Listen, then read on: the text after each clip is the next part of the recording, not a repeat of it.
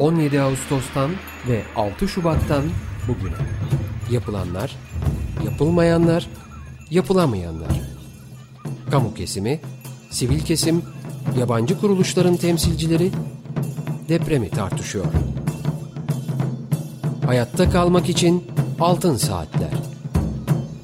Hazırlayan ve sunanlar Nuray Aydınoğlu, Elvan Cantekin, Aziz Şasa, Argun Yum, Muzaffer Tunça ve Gürhan Ertür.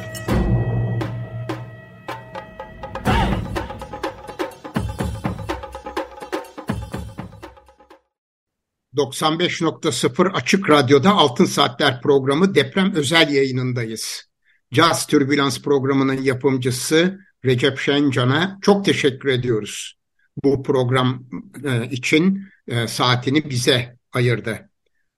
Bugünkü programı Mehmet Nuray Aydınoğlu, Elvan Cantekin, Muzaffer Tunca ve ben Gürhan Ertür birlikte sunacağız. Teknik masada ise Andrei Giritsko sesimizi sizlere ulaştırıyor. Telefon numaramız alan kodu 212 343 40 40 elektronik posta adresimiz açıkradyo.com.tr Açık Radyo'da yayınlanan depremle ilgili yayınları ve bu yayınların deşifre edilmiş metinlerini Açık Radyo'nun internet sitesinde yer yarıldı içine girdik dosyasında bulmanız, dinlemeniz, okumanız mümkün. Ayrıca Altın Saatler programlarının ses kayıtlarını Açık Radyo'nun internet adresinde podcast bölümünde dinleyebilirsiniz. Efendim bugünkü programımızın konuğu kültürel ve doğal mirası izleme platformu yöneticisi, arkeolog, editör Nezih Başgelen.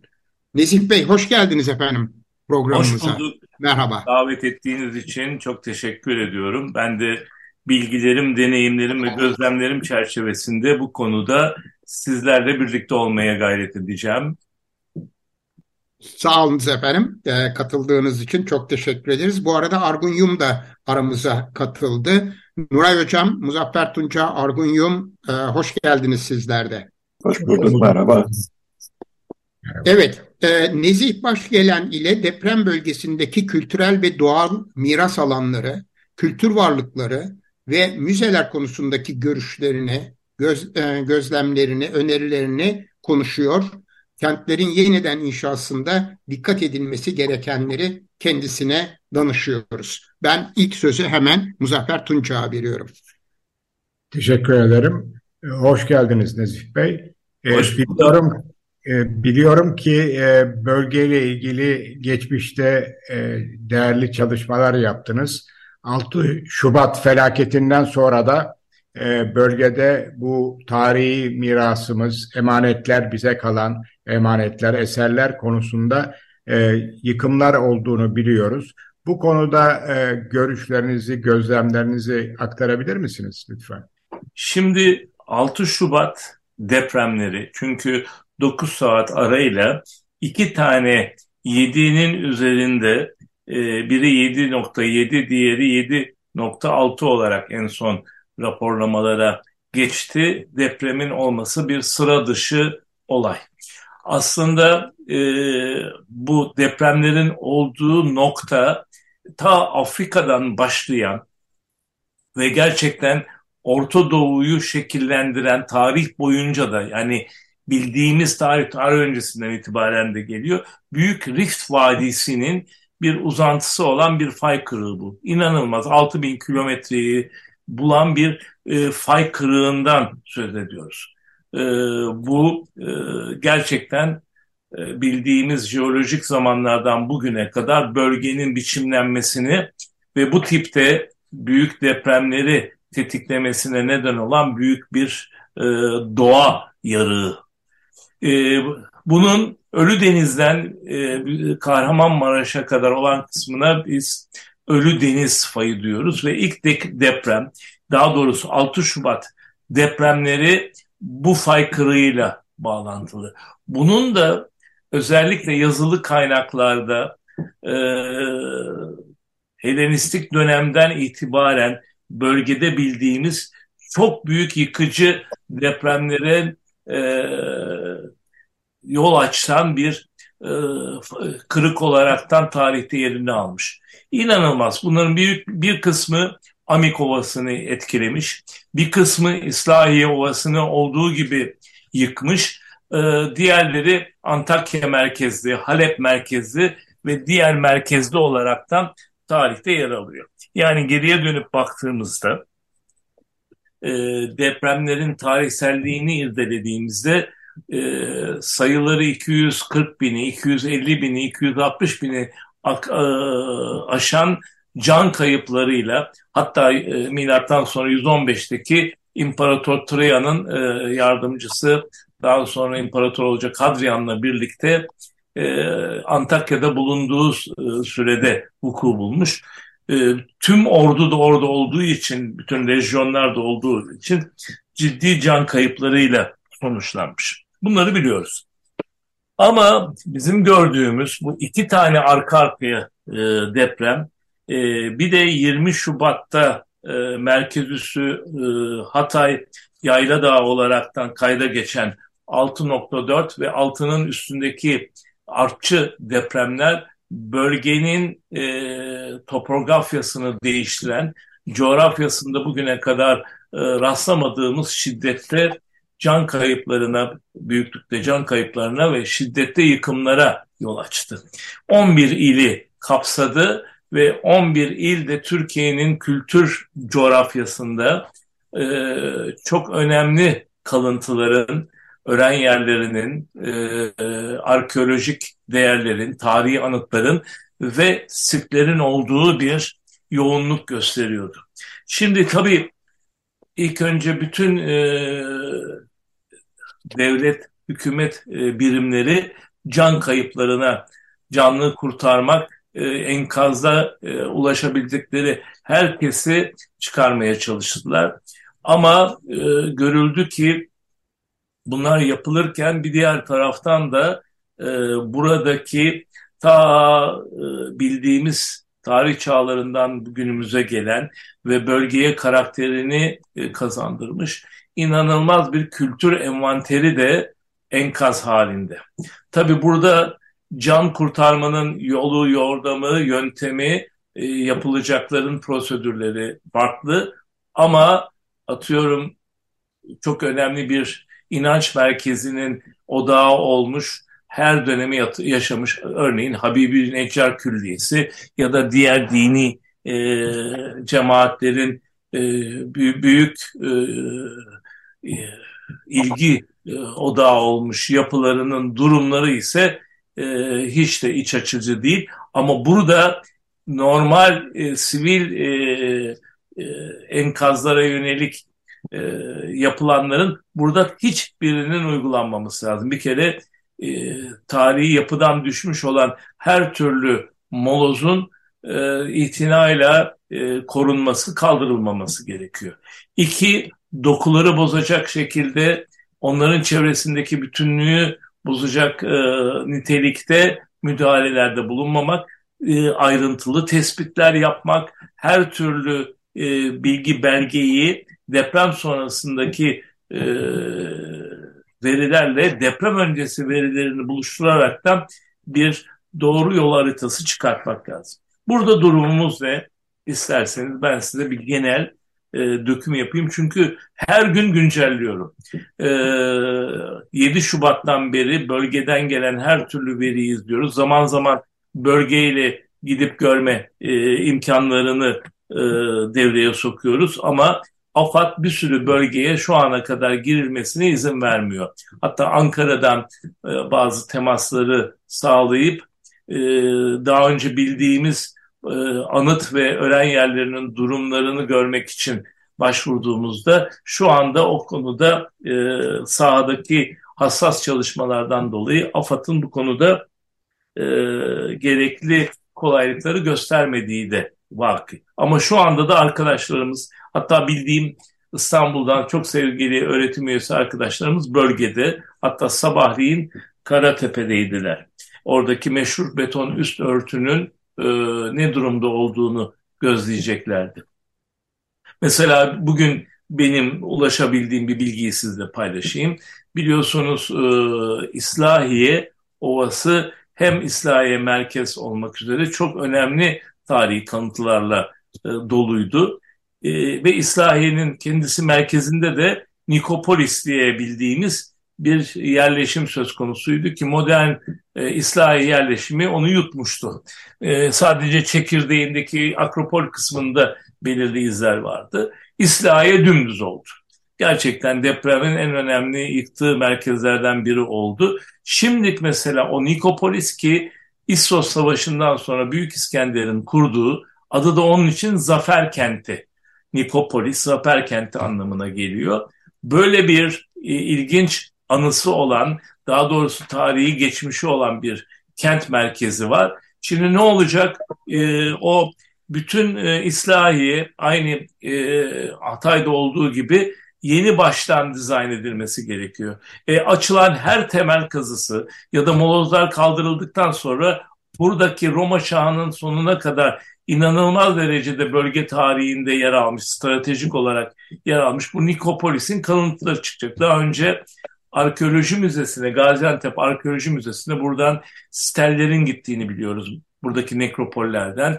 E, sunakların e, gittiğini biliyoruz. E ne olacak? İslahiye'de eğer buna bu bilgilere dikkat edilmezse, burada e, uzman arkeolog bulunmazsa bu temel kazılarında, buradaki Nikopolis antik kentinin e, e, arkeolojik açıdan e, kazılaraktan e, hep yeniden bilgi sağlamasını engellemiş olacağız. Ve Adı de, başkanlıkları görevlendirildi diyor. Evet görev yapılıyor. Bu, ama bakın ilk önce saha, tüm e, sahanın hem bir kentler merkezler iki e, kırsal kesim. Burada mesela bir örnek daha vereyim. Bunu sabahleyin çek ettim. Hemen Tilmenöy'ün İslahiye Ovası'nda Tilmenöy'ün hemen 17 kilometre yakınında örtülü höyük vardır. İnanılmaz büyük bir höyük. E, coba kase, kaseleri dolu üstünde bir köy var. Örtülü köyü ve örtü. Onun üstünde de bir kale var. Bölgedeki en görkemli daha doğrusu ayakta kalmış kalelerden biri. Bakın hiçbir raporda yok şu anda. E, sabahleyin merak ettim bölgedeki arkadaşlara da yönlendirici olmak için. O kent kapısı ne oldu mesela ayakta bir e, kale kapısı vardı tamamen e, depremde aşağı inmiş. E, köyden gelen bilgi. E tabii bunların da kayda alınması lazım. O zaman kırsal kesimin e, ta dağların tepelerine kadar kalelerin olduğunu biliyoruz. Amonos silsilesinde biliyorsunuz. Çukurova, Çukurova ile İslahiye'yi ayıran müthiş bir dağ kesimi var. Her açıdan e, zengin doğası açısından, tarihi açısından, kültür açısından. E, Amonoslardaki durum nasıl? Bunu bugün tam olarak bilmiyoruz. Ya dronları gönderip bakacağız ya da özel trekking grupları e, ile birlikte işbirliği yapılaraktan sahadaki durumu da bilmemiz lazım. Burada da çok önemli manastırların, dini merkezlerin, tarihi merkezlerin en önemlisi Haçlı kalelerinin olduğunu biliyoruz. Şimdi şu, bu perspektiften geriye döndüğümüzde ben size genel bir dökümü vereyim e, izninizle. Malatya'dan başlayalım. E, Lütfen. Malatya merkezde e, yeni cami vardır. Malatya merkezdeki yeni cami ilginçtir. E, 1830'larda yapılan bir cami. Ondan sonra e, 1890'larda yanıyor. Yandıktan sonra sadece e, minaresi kalıyor. Minareyi bırakıyorlar ve yeniden taştan Abdülhamit zamanında harika bir karakteri olan e, bir e, yapı olaraktan yeni baştan inşa ediyorlar. Ve o tarihten beri de Malatya'nın simgesi oluyor. Yeni cami. Ve e, ilk depremde e, ilk e, gece yarısı olan sabaha karşı e, 4.17'de olan depremde bir hasar görmüş. Ama arkasından Elbistan mer merkezi 7.10'da 6'lık depremde olduğu gibi bütün e, ana yapı kubbe dahil çöküyor. E, şerefelerin üstü yıkılıyor. iki tane minaresi kalıyor. Şimdi üç minareli e, şeyi olmayan, ana mekanı olmayan bir harabeyle karşı karşıyayız. Bu çok tipik bir özel. Yani e, tek bir deprem e, geçirmiş olsaydık pek çok yapının ayakta kalabileceğini e, düşünebilirdik. Aynı diğer örneği mesela Adıyaman'da irdeleyebiliriz. Adıyaman'da iki merkezde. Bir tanesi sevgili Muzaffer Bey hatırlayacaktır. Çok da güzel bir e, bölge gezisi yapmıştık onlarla yıllar önce. O gezi sırasında uğradığımız Karakuş Tümülüsü. Helenistik dönem sonu eserlerinden biridir. Ee, orada e, orayı yaptıran e, Komagene Kralı 2. Mitridades'in e, kız kardeşi, o da bir kraliçe, e, Orodes'in eşi olaraktan Part e, tahtında e, onunla el sıkışmasını e, gösteren bir e, stelin durduğu bir sütunu vardı. E, tam kuzeyindedir, kuzey batısına doğrudur e, Karakuş'un. Mesela o anlaşılan yapıldığından bugüne kadar yıkılmamış. Ve bu deprem, iki ikili depremde e, yıkıldığını görüyoruz. Bütün o tamburlar saçılmış. Hemen e, Kültür ve Turizm Bakanlığımız kabartmayı ilk başta yerinde daha sonra hemen e, Adıyaman Müzesi'ne kaldıraraktan e, koruma altına aldı. E, ama şunu gösteriyor, 2000 yıldır o sütunu e, yıkacak şiddette bir deprem olmamış ki o ayakta kalmış. Biraz zemininde problem vardı, gidildiğinde görüyorduk. Çünkü bu zemin, e, şimdi bu turizme hazırlama, bazı arkeolojik yerlerde eğer depremi öngörme, gerekli sağlamlaştırmaları yapmadan belirli böyle anıtların etrafında yürüme yolları, belirli alanları kazıyorsanız e, hemen fonksiyonel olarak aman turizme kazandıralım deyip belirli e, operasyonlar bir de bakıyorsunuz onun statik dengesini binlerce yıllık e, kalan statik dengesini e, olumsuz yönde etkiliyor. Burada da öyle çünkü o yol geçtikten sonra önünü biraz daha açmışlar, biraz daha gidip arkasına halbuki bunu yaparken orada tam alt kaide birazcık sağlamlaştırılabilse çok ufak müdahalelerle herhalde bu depremi de atlatabilirdi diye düşünüyorum fotoğraflara baktığımızda. Mesela bu da bize çok önemli bir örnek. Bu tip hadiselerde nasıl davranacağız? O önemli. Onun senaryolarını revize etmemiz lazım. İstanbul için, İzmir için, Adana için. Çünkü bu üç merkezde de e, olası e, depremlerin e, önümüzdeki süreçte e, ciddi sıkıntı yaratabileceği konusunda uzman görüşleri var. Şimdi diğer taraftan baktığımızda mesela Adıyaman merkezde de hem Ulu Cami aşağı inmiş vaziyette hem oradaki e, kadim Süryani Kilisesi'nde de ciddi hasarların olduğunu görüyoruz. Mesela e, gene bir size ön bilgi vereyim diğer kayıtlarda almayan Tut ilçesinde e, tarihi bir köprü vardı hemen oradaki nehrin üzerinde. Mesela onun kemeri olduğu gibi inmiş aşağıya.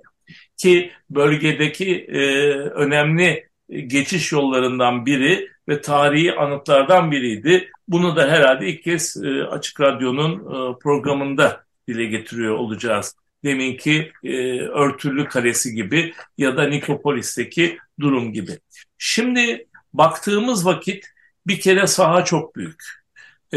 Kültür ve Turizm Bakanlığı daha ilk saatlerden itibaren tüm kadrosuyla ki daha sonra sayısı 600'ün üzerinde e, aşan görevliyi e, bütün bu 11 ilde sahaya e, görevlendirdi.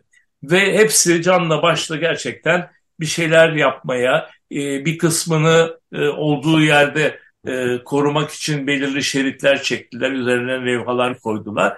Diğer alanlarda da kayıtlarını, kuyutlarını tutmaya çalıştılar. Ama tabii burada kent merkezleri ayrı bir yoğunlukta, ayrı bir problematik bir çerçeve sunuyor. Ama en önemlisi Türkiye'nin bu bölgede çok ciddi bir kırsal kültür envanteri vardı. Sivil mimari ki mesela örnek vereyim Balaban. Balaban e, konu uzmanlarının gayet iyi bildiği, e, bu arada sevgili Cengiz Bektaş'ı da e, anmak isterim. E, onunla biz e, özellikle Balaban kerpiç mimarisi konusunda çok ciddi irdelemelerde bulunmuştuk.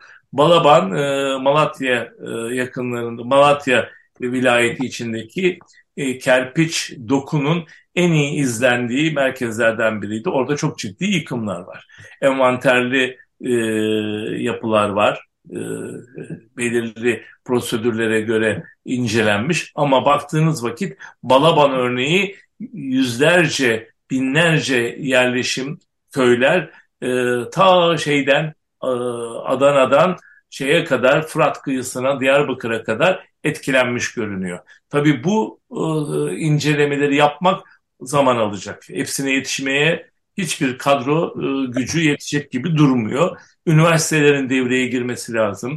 Mimarlık bölümlerinin, sanat tarihi bölümlerinin, arkeoloji bölümlerinin ve özellikle restorasyonla ilgili e, bölümlerin e, sahada ciddi bir programlama ile yer almasında yarar var. Şimdi gördüğüm kadarıyla onu yapmaya çalışıyorlar ama oluşturulan kurullar, oluşturulan e, ekipler ne kadar e, sahada deneyimlidir ya da e, istenen bu çerçevede e, birbiriyle koordineli nasıl bir e, e, yapı sağlayıp hepsinde e, doğru bir e, projeyi, doğru bir deprem sonrası e, bilgi, belge e, ve yöntemi uygulayacaklar. O önemli bir e, sorun olarak önümüzde gözlemliyorum. Çok önemli girişimler var ama birinin Malatya'daki yapılanla Hatay'da yapılanların e, birbiriyle de örtüşmesinde yarar var yöntem açısından e, ve izleyecekleri yol yordam açısından. Bu açıdan Antakya e, açık ara içlerinde en fazla etkilenen e, tarihi merkez e, olarak duruyor. E, kurulduğu, e, daha doğrusu klasik bildiğimiz Ahasi Nehri, Orontes Nehri kıyısında Helenistik çağda kurulduğundan bu yana ki bir başkent olarak kuruluyor. 2300 yıllık tarihinde e, bunun gibi pek çok depreme maruz kaldığını biliyoruz. Ve bunların sonunda bugünkü kentle kurulduğu dönem arasında 11-12 metrelik bir dolgu oluşmuş. Bunu nereden biliyoruz? Burada 1920'lerde ve 30'larda Amerikalıların çok ayrıntılı kazı çalışmaları var. Hem kentin içinde hem yakın çevrede hem Dafne'de yani Harbiye'de hem Samandağ'da e, o dünya çapında ünlü mozaikleri çıkardıkları, o mozaik müzesini kurdukları ve e, o dönemdeki e, mevzuat gereği bir bölümünün e, Fransa'ya, bir bölümünün de e, Amerika'ya götürüldüğü çok ciddi bir envanterle karşı karşıyayız. Şimdi aynı şekilde e, Antakya'nın kent dokusu inanılmaz boyutlarda etkilenmiş vaziyette.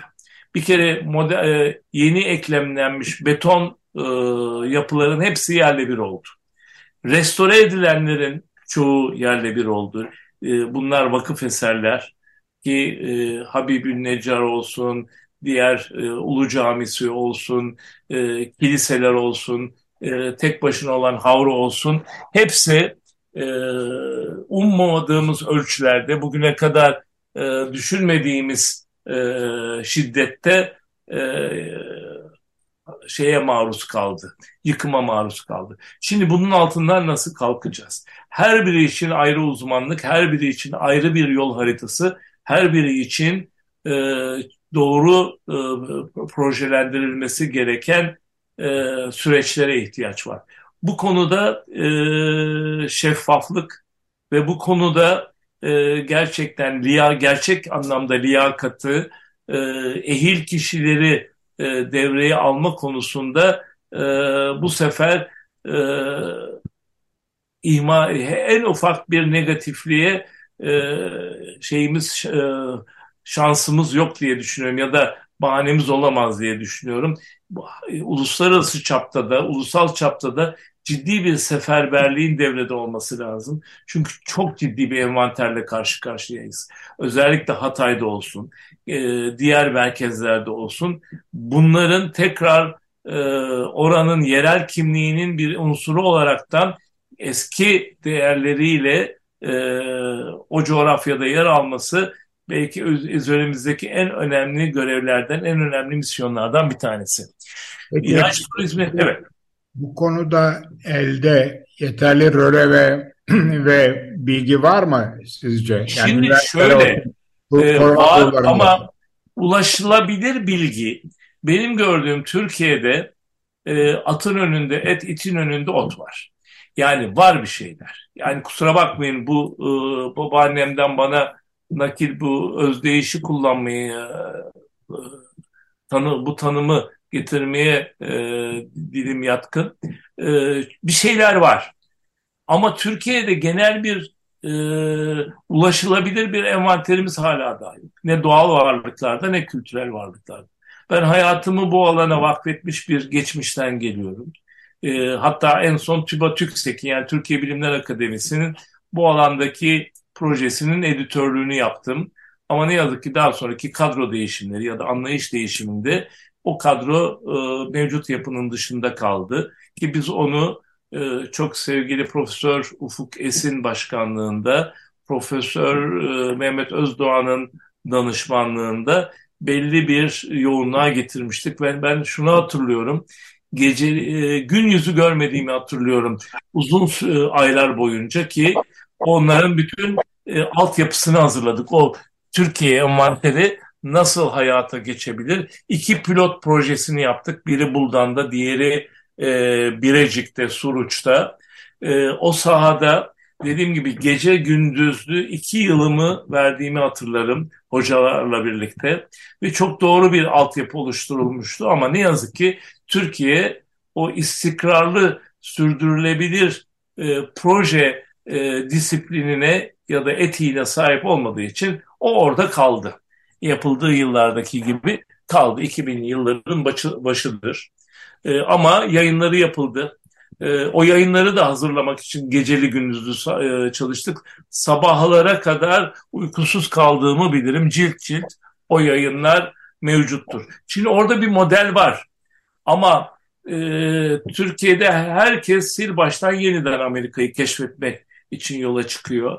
Ben bunu e, bir dönem için ya da bir şey için bakmıyorum. Yani hayatım benim e, bu, çocukluğumdan itibaren bu çerçevede geçti.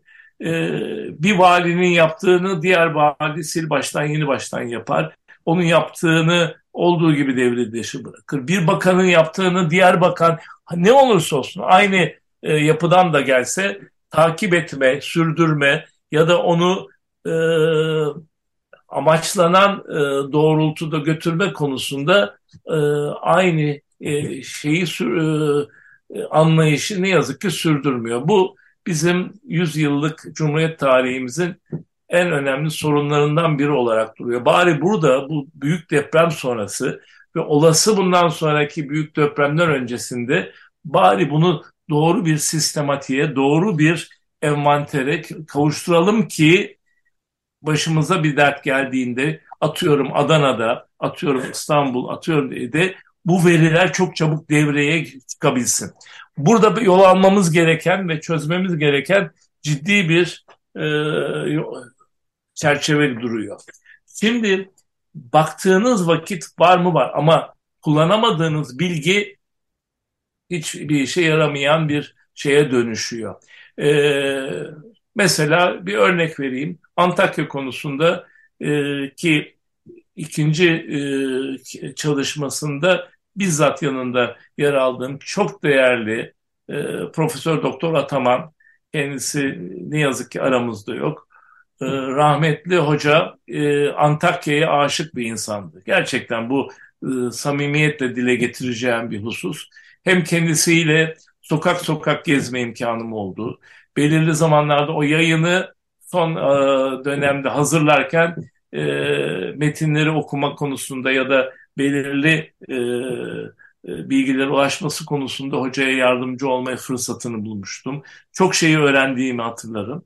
Kendisi daha çok erken dönemde Antakya'yı Allah'tan sokak sokak incelemiş ve özellikle bugün e, çok ciddi e, depremde e, zarar görmüş dokuları, orada dokular çok önemli. Yani kalkıp da şimdi müferit yapıları onarmaya kalkıp o dokuları unutursanız ya da onların farklı e, şekilde biçimlenmesine izin verirseniz o zaman Antakya'yı tekrar öldürürsünüz. Tekrar depremden daha büyük bir yıkıma uğratırsınız. Böyle bir sıkıntı var.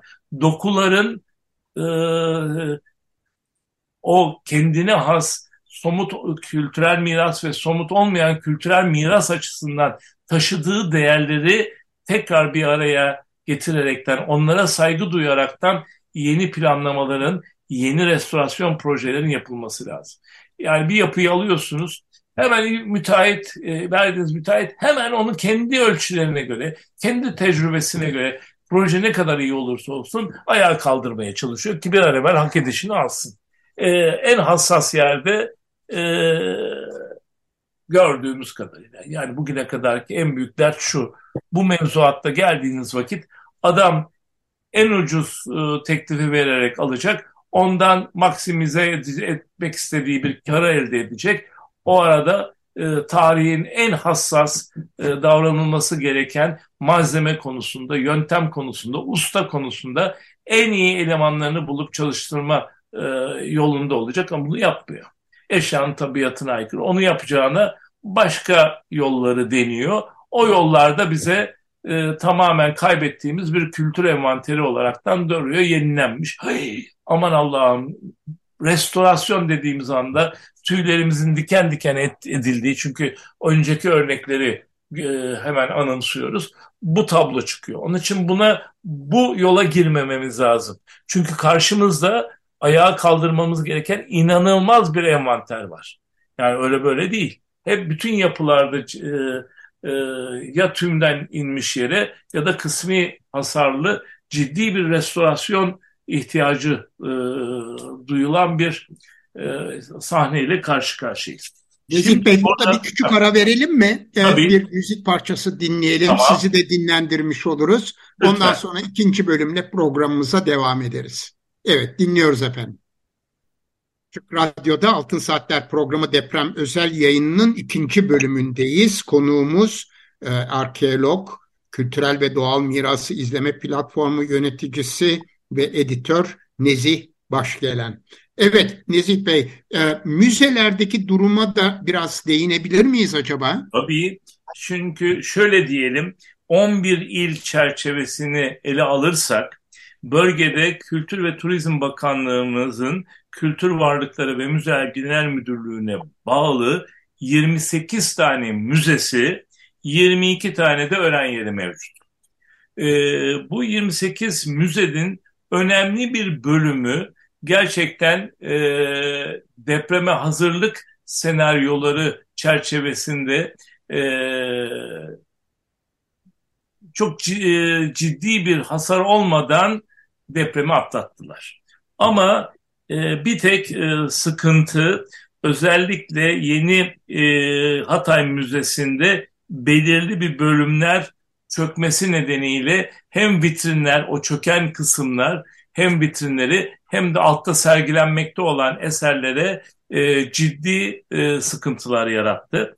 Bunun üzerine bura, e, bakanlık e, buradaki eserleri hemen e, mühürlü e, kutulara e, yükleyerekten e, Kırşehir Müzesi'nin depolarına geçici olaraktan nakletti. Şimdi Hatay Müzesi'nin e, pek çok önemli eseri ola ki bundan sonraki artçı depremlerde sıkıntılı bir durum çıkar ya da bu ortada çöken bir blok kısmı söz konusu o e, tamir edilene kadar ya da o gerekli şekilde e, içerideki eserlere e, hasar verişini e, belli bir noktada e, devre dışına alana kadar e, böyle bir e, yöntem uyguladılar.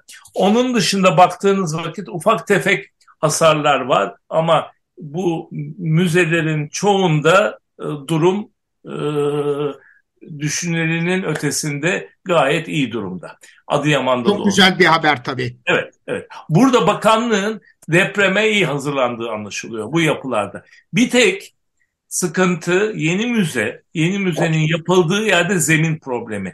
Yani o vaktiyle eski Antakyalıların da uyardığı gibi yani bazen çok çabuk siyasi programlar gereği bir şeyleri çok acele yaparken e, bazı şeyleri atlamamamız lazım. Özellikle yani zemin zemin zemin yani e, Antakya'da da Maraş'ta da eskiler öyle e, deneyimler geçirerekten gelmiş ki adeta e, DNA'larını işlemiş şekilde aman oraya e, e, yapılmaz yutar demişler. Mesela Maraş'ın ben büyüklerinden, yaşlılarından hep duymuştum. Maraş'a, ovaya yerleşilmez. Aynı şekilde Asi'nin bu tarafında aman yap dikkat edin uzun yıllar yapılar yapmamışlar. Hep dağa kaçmışlar, dağa doğru. Dikkat edin Asi ile Habibül Necar Dağı arasına yerleşmişler.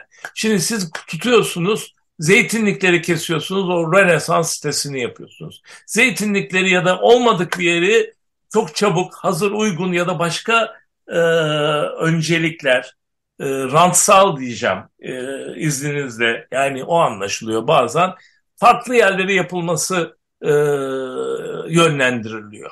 Bunlar büyük kamu, büyük kamu projelerinde e, ne yazık ki e, tüm ülke genelinde baktığımızda karşımıza çıkan bir olgu. Bu bugün içinde değil. Yani 60'lardan beri hatta 50'lerden beri e, baktığınız vakit büyük kamu e, projelerinin yapılmasında ya da büyük afetlerden sonraki çok hızlı yapılması gereken e, yapısal faaliyetlerde bu gözlemleniyor. Bence on, o, bu süreçlerde daha titiz olmak lazım.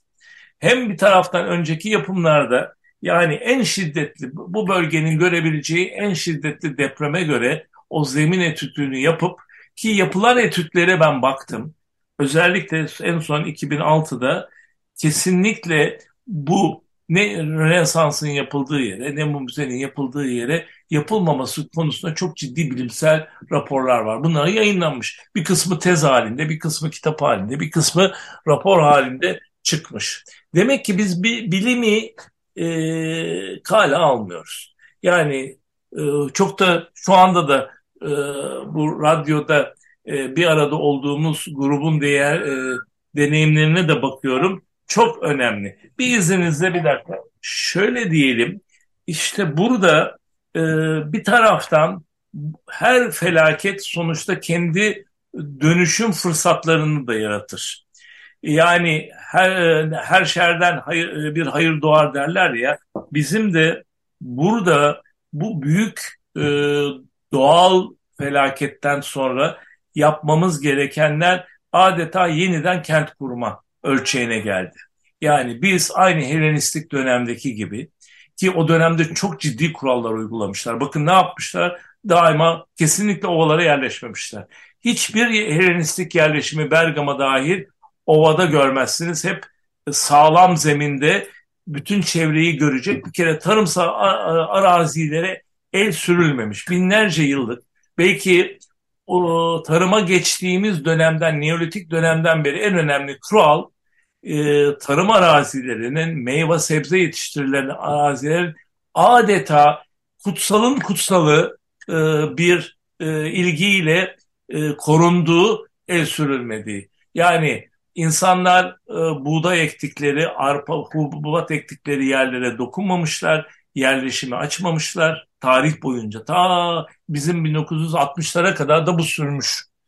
E, buralara büyük saygı göstermişler çünkü kendilerini doğura, e, doyuran, besleyen ve bütün e, e, nüfusun geleceğini etkileyen yerler. Meyve sebzelerde de öyle. E, meyve bahçeleri atadan oğula devredilmiş. E, bu fıstıklarda da, zeytinliklerde de öyle, meyve ağaçlarında da öyle. E, Malatya'da ne oldu? Bakın Malatya'nın felaketini irdelediğiniz vakit, yapısal çöküşü irdelediğiniz vakit ki ben buna çok yak, e, yakinen şahidim. Benim Malatya ile ilk buluşmam 1976 yılı.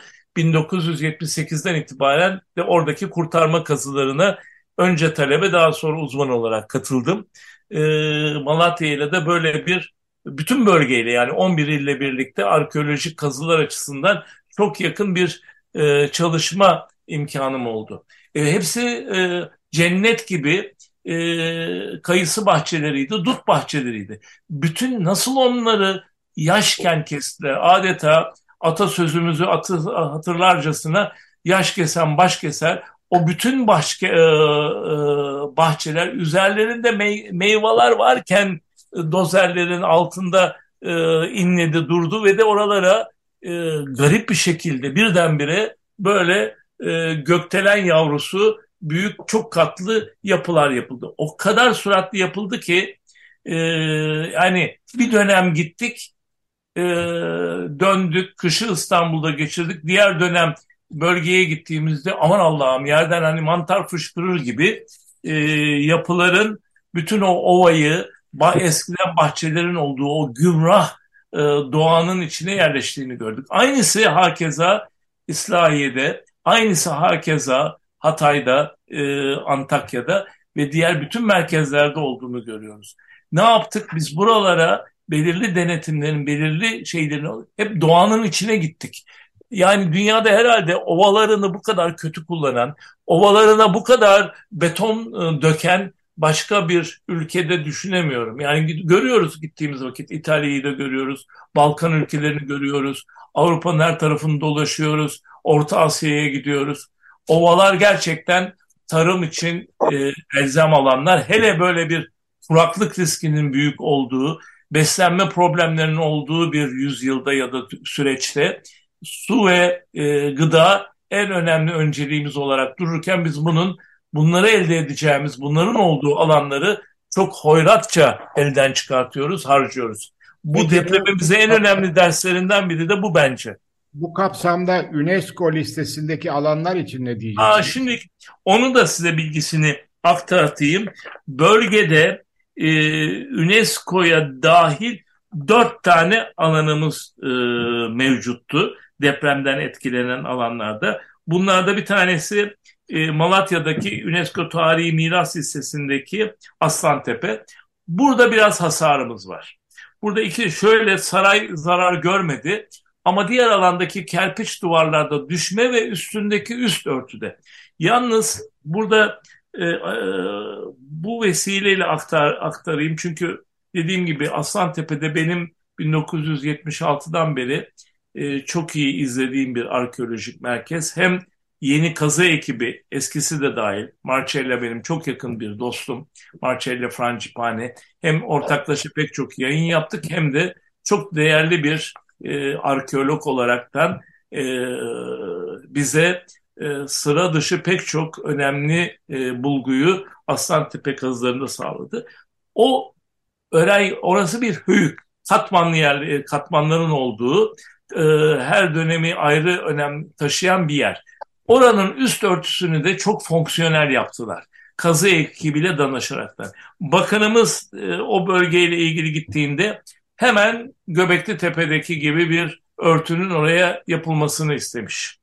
Şimdi bu bence yani bir hasbelkader 45 e, yılını bu alana vermiş bir e, insan olaraktan Göbekli Tepe'deki üst örtünün zaten bir sürü sorunu oldu.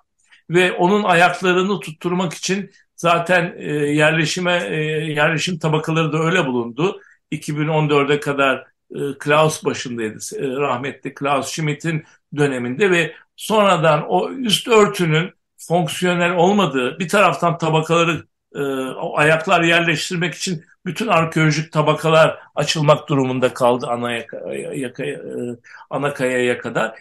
Hem de e, Almanya'daki proje arkadaşlarımız onu sanki üstten yağmur sadece düz inecek gibi planlamışlar. Bütün yandan yağmur aldı ve göl oldu. Hatta bir dönem içi bütün her şeyi kaplayacak kadar e, su doldu. Onu drene etmek için bir e, borulu sistem kurdular. O boru, boruları açarken yani o boruları geçeceği hattı kazarken de e, Göbekli Tepe'de bugüne kadar hiç rastlanmayan bir şeyi rastladılar. Üç tane kafatası parçası çıktı. Ve o sayede de e, arkeogenetik araştırmalarda e, çok ciddi e, şaşırtıcı bilgiler elde. Tabii o konumuz dışı ileride size bahsederim. Diğer alanımız o açıdan Aslantepe'deki örtü kazı başkanlarıyla konuşup eskisi ve yenisiyle o eskisini e, renove edilebilir. Ama siz oraya ultra modern yepyeni bir uzay çatı oturtmaya çalışır, onun ayaklarını yerleştirmeyi projelendirirseniz ilk önce oradaki höyüğü yok edersiniz. Yani o tabakalar ciddi zarar görür. Onun için bakana bunu birisinin söylemesi e, elzem diye düşünüyorum. E, biz de gerekli yerlerde gerekli şekilde uyarılarımızı, gözlemlerimizi yapmaya, dile getirmeye çalışıyoruz. Onun için de burada da belirtmek isterim açıkçası. Onun dışında e, diğer merkezimiz Göbekli Tepe biliyorsunuz. Şimdi Göbekli Tepe kültürü olaraktan da bölgede apayrı bir açılım gösteriyor. Orası da yeni normlara göre yapıldığı için orada da e, hasar olmadığı görülüyor. Diğer merkez e, Hevsel Bahçeleri. Hevsel Bahçeleri'nin e, bir parçası olan surlarda, onu gören kısımdaki surlarda e, sur bedenlerinde dökülmeler var. O e, nispeten giderilebilecek gibi duruyor. Yani çok e, e, bahçelerinde sorun yok ama Diyarbakır surlarında ve oradaki e, sur içindeki e, St. George Kilisesi'nde bazı hasarların olduğu gözlemleniyor. Diğer en önemli merkez 83'ten beri e, bizlerle bu çerçevede e, UNESCO çerçevesinde çok ciddi projelere konu olan Nemrut Dağı. Nemrut Dağı'nda e, korkulan olmadığı görülen bir kısmı karlar altında da olsa bakanlık elemanları hemen çıktılar, baktılar. E, Nemrut Dağı geçmişteki depremlerin aksine bu depremi e, az hasarlı. Yani çok az ufak tefek şeyler Arsemia'da var. Sadece oradaki kalede ciddi hasarlar var. O da e, yeni restore edildi. E, deprem şunu bize gösterdi. Restore edilen e, vakıf eserlerinde ya da restore edilen bu tipteki atınla e, alanlarda o aynı şey Gaziantep Kalesi için de geçerli. Anıtlar için de geçerli e, ne yazık ki restore edilen bölümler e, olduğu gibi indi aşağıya. E, yani müdahaleler, tarihi eserlere müdahaleler adeta bir yama gibi duruyor. O yamaları demek ki iyi oturtamadık. E, tarihi yapıyı atıyorum burçlar arasını yaparken iyi do- dokular oluşturamadık. Orada şöyle bir şey gözüküyor. E, ilginçtir tabii konunun uzmanları bunu daha iyi gidecektir. Ee, böyle mesela Adıyaman'daki yapıda da onu gördük. İki, iki tane zarını e, sanki tarihi bir duvar gibi yapmışlar. İçine ne buldularsa moloz dökmüşler. Yani ilk başta zannediyorsunuz ki koskocaman bir metreyi bulan, bir, bir buçuk metreyi bulan büyük güçlü duvarlar. Ee, yani masif yapılmış duvar gibi duruyor ama öyle değil. Bir deprem şunu gösterdi bize. Burada içinde eldivenler çıkıyor. E, e, o işçilerin e, o sırada kullanıp attığı malzemeler geliyor. Molozları da o yapıların duvarların içine düş. Yani iki tane tarafa böyle bir ince, ince tarihi zar yapmışlar ama içini moloz doldurmuşlar. Bu da restorasyonların farklı gözlerle e, teslim alırken bazı açılardan da özellikle depremsellikleri açısından sağlamlıklarını görünür görünür olmasını değil yani görünüşünün değil gerçekten strüktür olaraktan depreme dayanıklı olup olmadığının da test edilerekten teslim alınması gerektiğini bize gösterdi diyorum. Yani e, bölgede son 30 e, yılda yapılan restorasyonların depreme mukavemeti ya da depremselliğinin e, daha hassas değerlendirilmesi gerektiği ortaya kondu gibi bir durum var karşımızda. Tabii bunun uzmanları bunu daha iyi değerlendireceklerdir. Belki ona mesela minareler Nerede minare Bu noktada onları... Nezih, Nezih Bey e, özür dilerim kesmek durumundayım çünkü programımızın sonuna geldik ama e, daha başka sorularımız var. Ayrıca bir iki evet. hafta sonra bir yeni programda e, buluşma sözü almak isteriz sizden. Lütfen, memnuniyetle. Çünkü ben yeni gelişmeleri de eklerim o arada. Evet, yeni gelişmeleri de alırız. E, dediğim gibi bir 15 gün sonra yeni bir programda e, görüşelim isteriz. Size çok teşekkür ediyoruz. Sağ olun. Çok değerli bilgiler edindik. Evet, Açık Radyo'da Altın Saatler programı deprem özel yayınında bugün konuğumuz Nezih Başgelen idi. Kültürel ve Doğal Mirası İzleme Platformu yöneticisi, arkeolog e, editör Nezih Başgelen ile deprem bölgesindeki kültürel ve doğal miras alanlarıyla ilgili durumu konuştuk. Pazartesi günü yeni bir programda görüşmek dileğiyle e, bu haftalık Altın Saatler programı deprem özel yayınlarına son veriyoruz. Çok teşekkürler. Teşekkür ederim. Ben de teşekkür ediyorum. Ee, bu büyük felakette kaybedilen canları e, rahmetle anıyorum. Çünkü çok büyük bir e, can kaybımız var. 50 bini evet. aşkın olduğu belirtiliyor şu ana kadarki olan resmi kayıtlarda. Tabii bölgede kayıtlı 8 bine yakın eserimiz vardı kayıtlı. Kayıt dışı en az bu kadar bunu aşan miktarda da olabileceğini düşünebiliriz. Bu konuda Kültür ve Turizm Bakanlığı canla başla ekipleriyle şu anda sahada bunu gözlemliyoruz ama bir seferberlik anlayışı içinde hem ulusal e, konuyla ilgili birimlerin hem de uluslararası kurum kuruluşların bir arada olması gerektiğinin tekrar altını çizmek istiyorum. E, bu önem bizi aşan boyutta bir büyük felaket. O açıdan uzmanlık kimin elinde bu konuda bilgi belge varsa, kimin uzmanlığı varsa bu artık e, devrede ve sahada olması gerektiği de belirtmek istiyorum. Çok teşekkürler. Teşekkür Sağ olun efendim.